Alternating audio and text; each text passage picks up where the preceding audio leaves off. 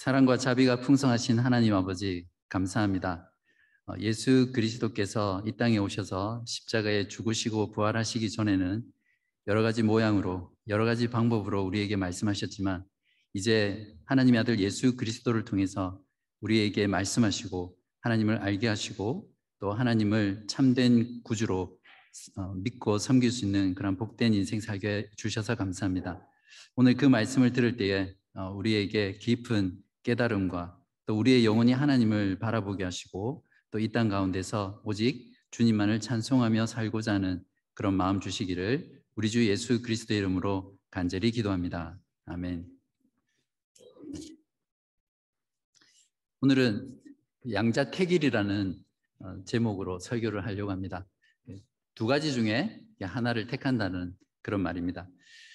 어, 저와 여러분은 예수 그리스도를 믿고 구원받은 이후에 바로 하나님이 계시는 천상에 가는 것이 아니라 이 땅 가운데 살아가죠. 그래서 세상으로부터 부름받아서 세상 안에 살고요. 또 세상 안으로 들어가서 복음을 증가하면서 사는 그런 자들입니다. 어, 이걸 가리켜 신학적으로 두 나라 시민으로 살아간다. 이렇게 말을 합니다. 어, 그런데 외형적으로나 현실적으로 보면 세상 나라가 너무 크고 강하고 화려하죠. 그에 반해서 하나님의 나라는 눈을 씻고 봐도 잘 보이지 않습니다. 또 하나님의 백성들은 다들 숨어서 지내는지 어, 찾아보기가 쉽지가 않죠. 하나님의 말씀에 순종하며 살면 살수록 어, 우리들은 더 작아지는 것 같고 더 약해지는 것 같고 또 더 초라해지는 그러한 모습이 어떤 신앙생활의 모습인 것 같습니다. 지금 세상은 과거에도 그랬지만 하나님의 존재를 이제는 대놓고 부정하죠. 하나님과 교회를 조롱하고 또 자기들의 이익에 방해가 되면 위협하는 것까지도 서슴치 않는 곳이 세상입니다. 게다가 세상의 경우에는 믿는 우리들을 유혹을 하는 그런 유혹들이 있습니다. 더 많은 것을 약속하면서 더 많은 것을 줄 것처럼 속이고요.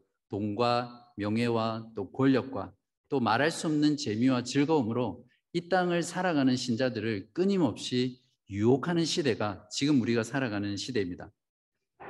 어, 이런 세상의 문화에 둘러싸여 세상의 거짓된 어, 속삭임을 듣고 살아가야 하는 저와 여러분은 어, 하나님의 백성들은 언제나 이 갈등 속에서 양자택일의 순간을 맞이하게 됩니다. 그래서 매일매일 우리들의 삶이 이 양자택일의 싸움에서 영적인 전쟁을 치러야 하는 그런 어, 삶입니다. 어, 인간은 본능적으로 더 힘이 세고 더 크고 또 더 화려하고 좋은 쪽을 선택하기 마련입니다. 저와 여러분이 잠깐만 우리의 정체성이 무엇인지 잊어버리고 방심하게 되면 어느샌가 우리도 모르게 세상의 포로가 되어서 세상의 노예로 살아갈 수 있습니다. 그렇기 때문에 매일매일 우리들의 삶에서 이 양자택일의 선택의 순간 누구를 선택하고 또 승리하는 이것이 우리들에게는 굉장히 중요합니다. 그래서 오늘은 저는 말씀을 통해서 우상과 하나님을 여러분에게 비교해 드리려고 합니다. 그래서 이 말씀을 다 들어, 듣고 나면 하나님을 택하지 않으면 안 되게 하는 목적으로 여러분과 말씀을 나누려고 합니다. 어, 지난주에는 제5권이 시작되는 7편 말씀을 들었습니다. 몇 편 건너뛰어서 오늘은 115편 말씀입니다. 115편은 113편부터 118편을 어, 이집트의 할례시다 이렇게 부르는데요. 그 할례시 중에 하나입니다. 이 본시는 보시는 것처럼 여러 가지 부분으로 구성되어 있어서 제사장이라든지 또 예배를 인도하는 사람들이 어떤 한 부분을 읽으면 또 회중이 거기에 대해서 반응하면서 이 본문을 읽고 또 대답하는 이제 그런 예배 때 사용됐던 걸로 알려져 있습니다. 어, 오늘 시편의 내용을 잘 보시면 이방인들이 하나님과 이스라엘 백성들을 조롱하고 모욕했으며 또 그들에게 끊임없이 우상의 유혹을 하고 있는 그런 신앙의 위기 가운데 이 시가 쓰여졌다는 것을 알 수 있습니다. 자, 먼저 1절과 2절을 한번 보십시오. 여호와여 영광을 우리에게 돌리지 마옵소서 우리에게 돌리지 마옵소서. 오직 주는 인자하시고 진실하심으로 주의 이름에만 영광을 돌리소서. 2절입니다. 어찌하여 문 나라가 그들의 하나님이 이제 어디 있느냐 말하게 하리까. 지금 이 상황을 보면 이방 나라에 의해서 하나님의 이름과 그 영광이 땅에 실추되어 있습니다. 그리고 하나님 백성들 가운데 계시는 그 하나님이 어디 있느냐라고 하면서 하나님의 존재 자체를 부정하고 있는 상황이죠. 어, 이 시편이 쓰여졌던 그 당대의 시대는 어, 어떤 민족이나 국가 간의 전쟁을 각자 그들이 믿는 신들의 전쟁이라고 생각을 했습니다. 그래서 어떤 나라가 이기면 그 나라가 섬기고 믿는 그 신이 이긴 것으로 보는 거죠. 어, 그래서 아수르나 바벨론이 이스라엘과 유다를 침공해서 그들을 멸망시키고 그들을 정복한 것은 아수르와 바벨론이 섬기는 우상 그 신이 하나님을 이긴 것이다. 이렇게 어, 생각을 했습니다. 어, 그래서 바벨론의 포로로 잡혀온 그들을 향해서 이방인들은 이스라엘 백성들을 향해서 너희 하나님이 지금 어디 있느냐? 뭐, 만약에 너희 하나님이 어디 있는지를 나에게 보여준다면 우리가 그 하나님 믿을게. 그렇게 하나님을 모욕하고 그 존재를 부정하고 있는 거죠. 어, 하나님의 이름과 존재마저 기각당하고 조롱과 멸시의 대상이 되어버린 그러한 상황에 처하게 되면 아무리 신실한 자라고 하더라도 신앙이 충분히 흔들릴 수 있습니다. 어, 정말 하나님이 살아계신 걸까? 하나님이 만약에 살아계시다면 아마 그 하나님은 아무런 능력이 없는 하나님의 백성들을 위해서 그 무엇도 해줄 수 없는 무능력한 신일 것이다. 그런 어떤 의심들이 그들 안에 있겠죠. 어, 저와 여러분 역시 바벨론이 상징하는 세상 가운데서 살아갑니다. 그때나 지금이나 하나님과 하나님의 백성을 세상 사람들은 멸시하고 조롱하고 그 존재를 부정하죠. 이때 주님을 믿는 자들은 신앙의 위기가 찾아올 수 있습니다. 그리고 그 믿음이 흔들리죠.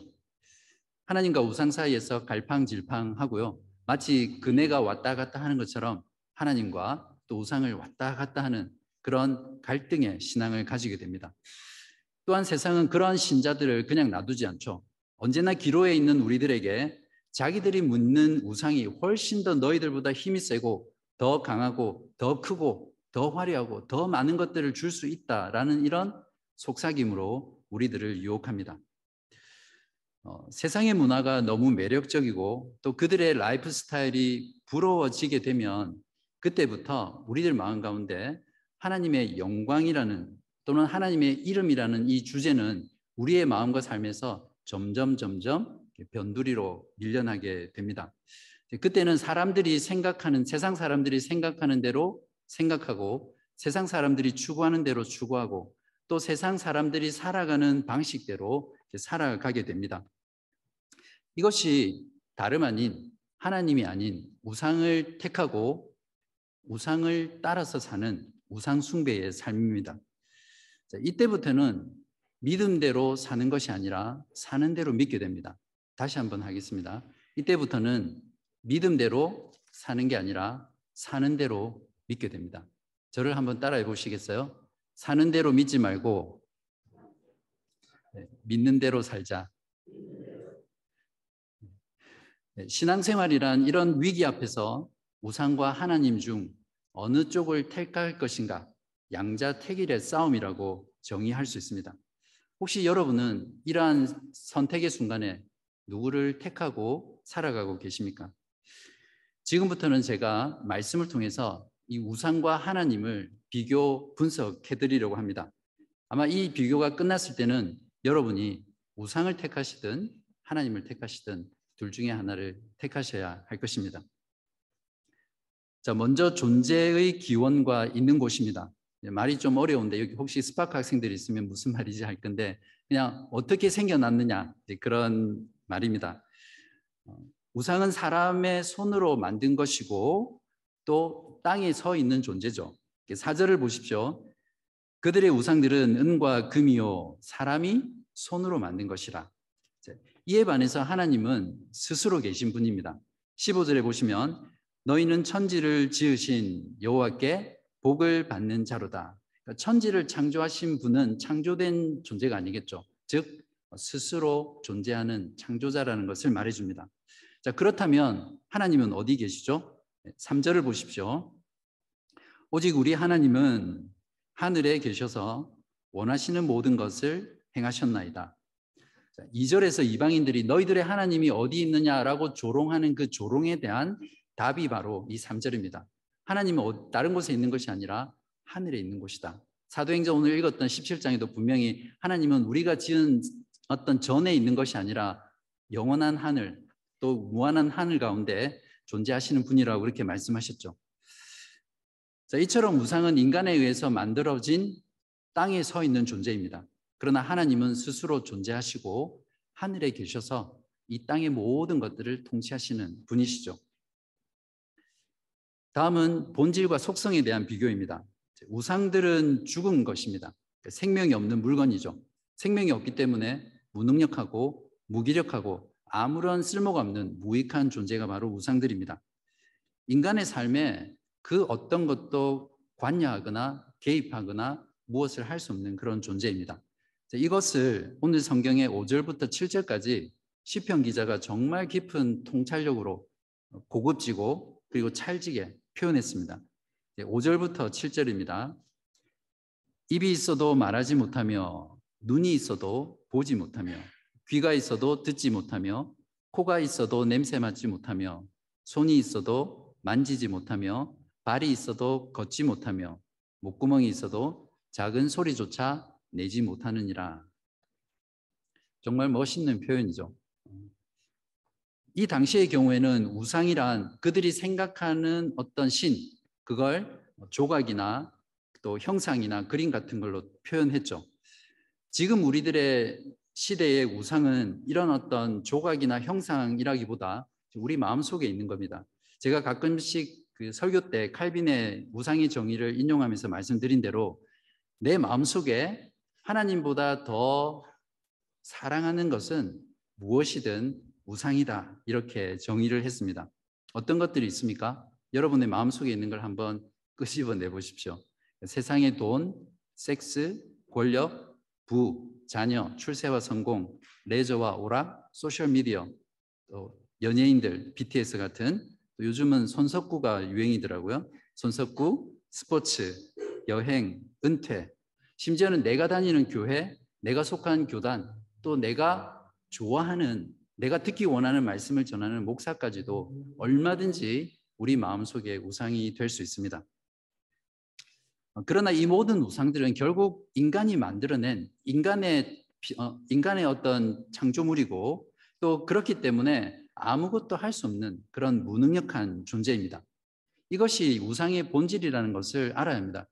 여러분이 또 저가 이런 우상들을 의지하면 의지할수록 우리는 아무것도 할 수 없는 것들에 의지하는 오히려 사람이 만들어서 그걸 섬기는 그런 어리석은 일들을 반복하는 일입니다. 자, 이에 반해서 하나님은 어떤 분이시죠? 3절 하반절에 보시면 하늘에 계셔서 원하시는 것은 무엇이든 하실 수 있는 전능하신 분입니다. 전능하신 하나님의 속성을 영어로 omnipotence 이렇게 부르죠. 하나님은 살아계셔서 인격적인 분이십니다.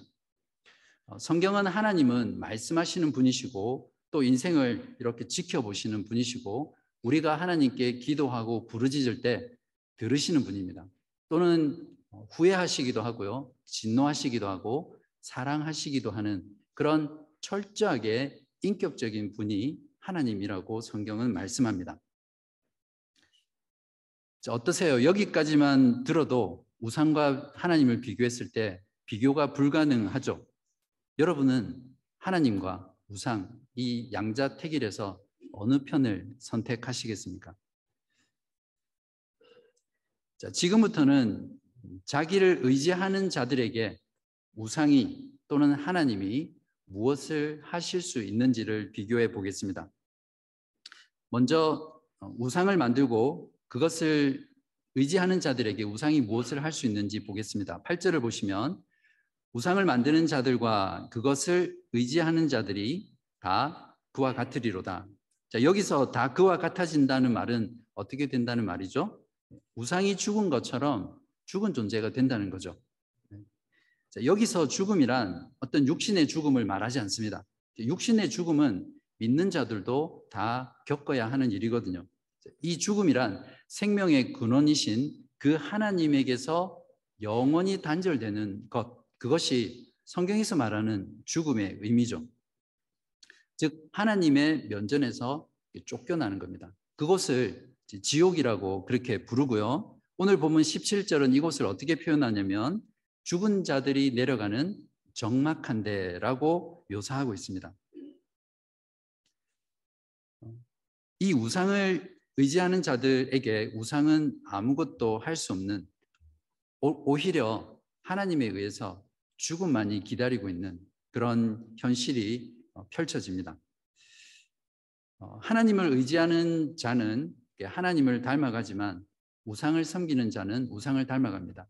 왜 그러냐면 인간이란 존재는 자신이 섬기고 자신이 바라보고 또 자신이 의지하는 대상을 닮아가게 되어 있거든요. 만약 여러분이 돈이라는 우상을 섬겨 보십시오.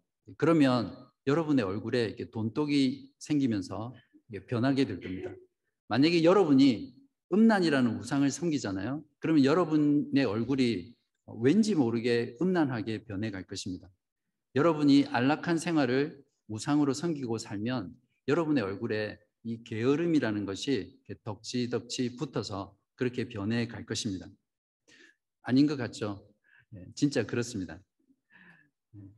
이에 반해서 하나님을 택해서 하나님을 의지하는 자에게 하나님은 어떤 것을 주실 수 있는지 세 가지로 오늘 본문을 통해서 말씀드릴게요. 첫째는 하나님을 의지하는 자는 하나님이 그들의 도움이 되시고 그들의 방패가 되어 주십니다. 9절부터 11절입니다. 이스라엘아 여호와를 의지하라. 그는 너희의 도움이시오 너희의 방패시로다. 아론의 집이여 여호와를 의지하라. 그는 너희의 도움이시오 너희의 방패시로다. 여호와를 경외하는 자들아 너희는 여호와를 의지하여라. 그는 너희의 도움이시오 너희의 방패시로다. 여기서 여호와를 의지하라는 명령을 받은 대상은 누구입니까? 네, 이스라엘과 아론의 집과 여호와를 경외하는 자입니다. 지금 우리들에게는 예수 그리스도를 믿는 모든 성도들을 말을 하죠. 세상이 아무리 강하고 크고 또 좋아 보여도 우상을 택하고 또 우상을 의지하는 그 길은 죽음의 길이고 또한 멸망하는 길입니다.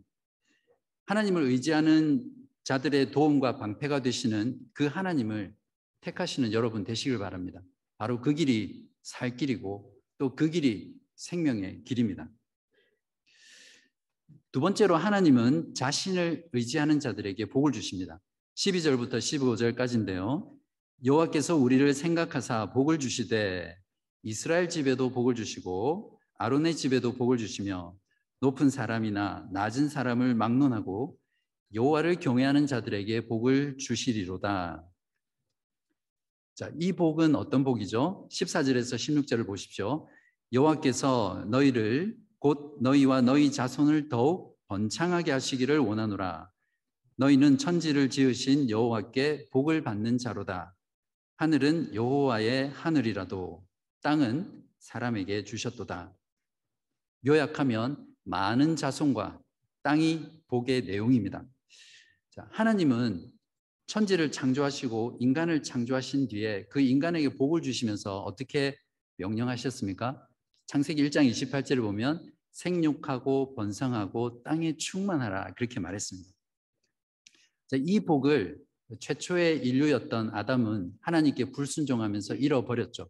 그래서 하나님은 그 아담의 불순종으로 인해서 잃어버린 이 복을 다시 우리들에게 인류에게 주기 위해서 아브라함을 택하십니다. 그리고 다윗을 택하죠. 그리고 그 복은 나중에 예수 그리스도에게서 충만하게 드러나고 또 이루어졌습니다. 성경은 말하기를 예수 그리스도 그분은 복 그 자체라고 말씀하거든요. 그러므로 예수 그리스도 안에는 하나님이 주시려고 했던 그 창조의 본래 목적, 또 하나님이 주시고자 모든 역사 가운데 지금까지 일해 오셨던 그 모든 복이 예수 그리스도 안에 있습니다. 즉 하나님의 백성, 또 하나님의 나라, 또 하나님이 그 그리스도 안에 다 있습니다. 그렇기 때문에 예수 그리스도를 주님으로 영접한 자는 예수 그리스도와 하나가 되죠. 그래서 예수 그리스도 안에 거한다. 또 예수 그리스도는 우리 안에 거한다 이렇게 말을 합니다. 이걸 신학적으로 그리스도와의 연합이다 그렇게 부르고요. 영어로는 union with Christ 이렇게 부릅니다. 그렇기 때문에 우리는 믿음으로 예수 그리스도 안에서 하나님께서 우리에게 주시고자 했던 그 모든 복을 그분 안에서 누리는 자가 되었습니다. 에베소서 1장 3절에서 사도 바울은 이 사실을 분명하게 진술합니다.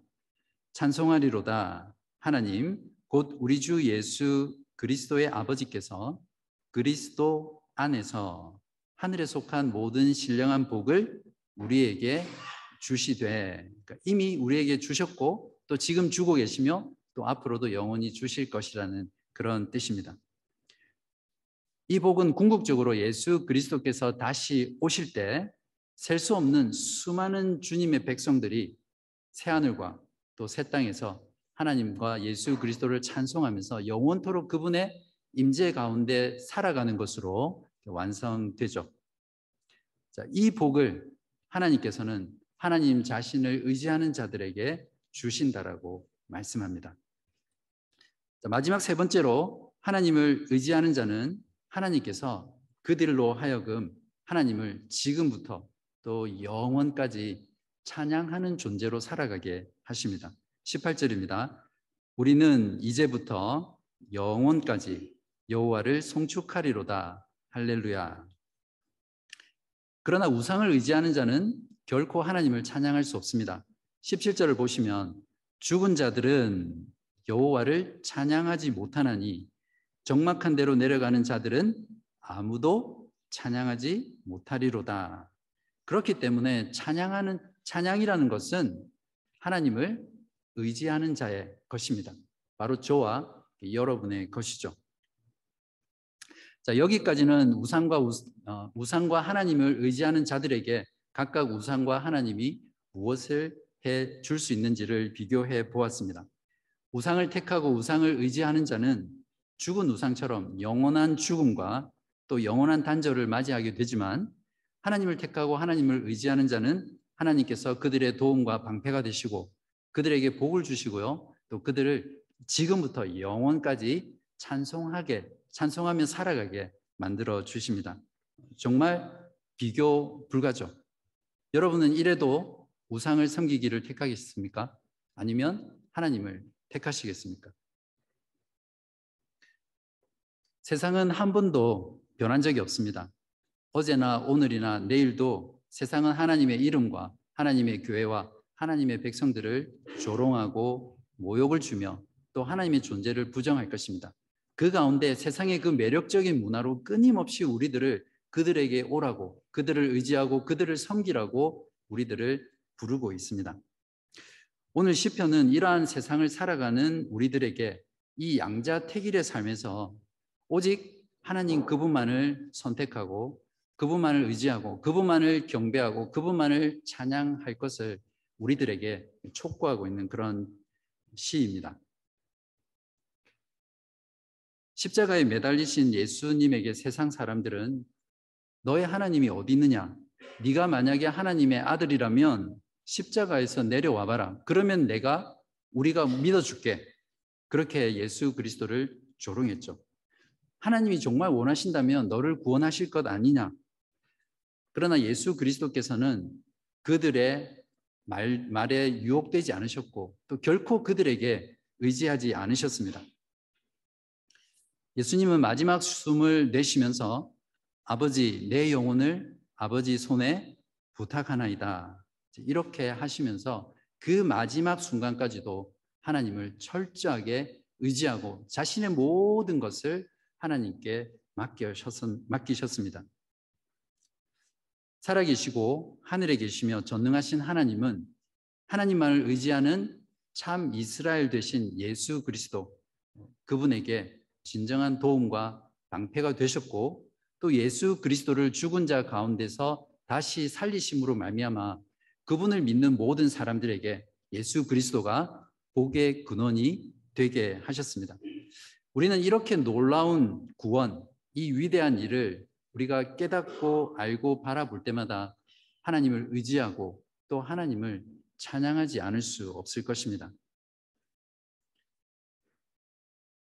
성경은 이 땅에서 살아가는 성도의 정체성을 나그네와 거류민이라고 규정합니다. 사도 베드로는 베드로전서 2장 11절에서 사랑하는 자들아 거류민과 나그네 같은 너희를 고나노니라고 표현했습니다. 여기서 거류민이란 임시 체류자를 말합니다. 어, 여기 호주의 단기 비자로 어, 잠깐 머물고 있는 그런 상태라는 것을 말하는 거죠. 나그네라는 이 단어는 어, 원어를 번역할 때 ESV 성경의 경우에는 exile로 번역을 했거든요. 즉 망명자, 유배자라는 그런 단어입니다. 그러니까 지금 세상에서 살아가는 성도의 삶은 망명자의 삶, 유배자의 삶이라는 거죠. 돌아갈 하나님의 나라, 돌아갈 우리의 집이 있다는 겁니다. 이곳에서 마치 단기 비자처럼 임시로 체류하고 거류하는 이 나라의 시민이지만 하나님 나라의 시민이라는 것을 우리들에게 말해줍니다. 자, 우리는 이러한 우리들의 정체성을 잊지 말고 매일매일 양자택일의 싸움에서 승리하는 저와 여러분이 되시기를 간절히 바랍니다.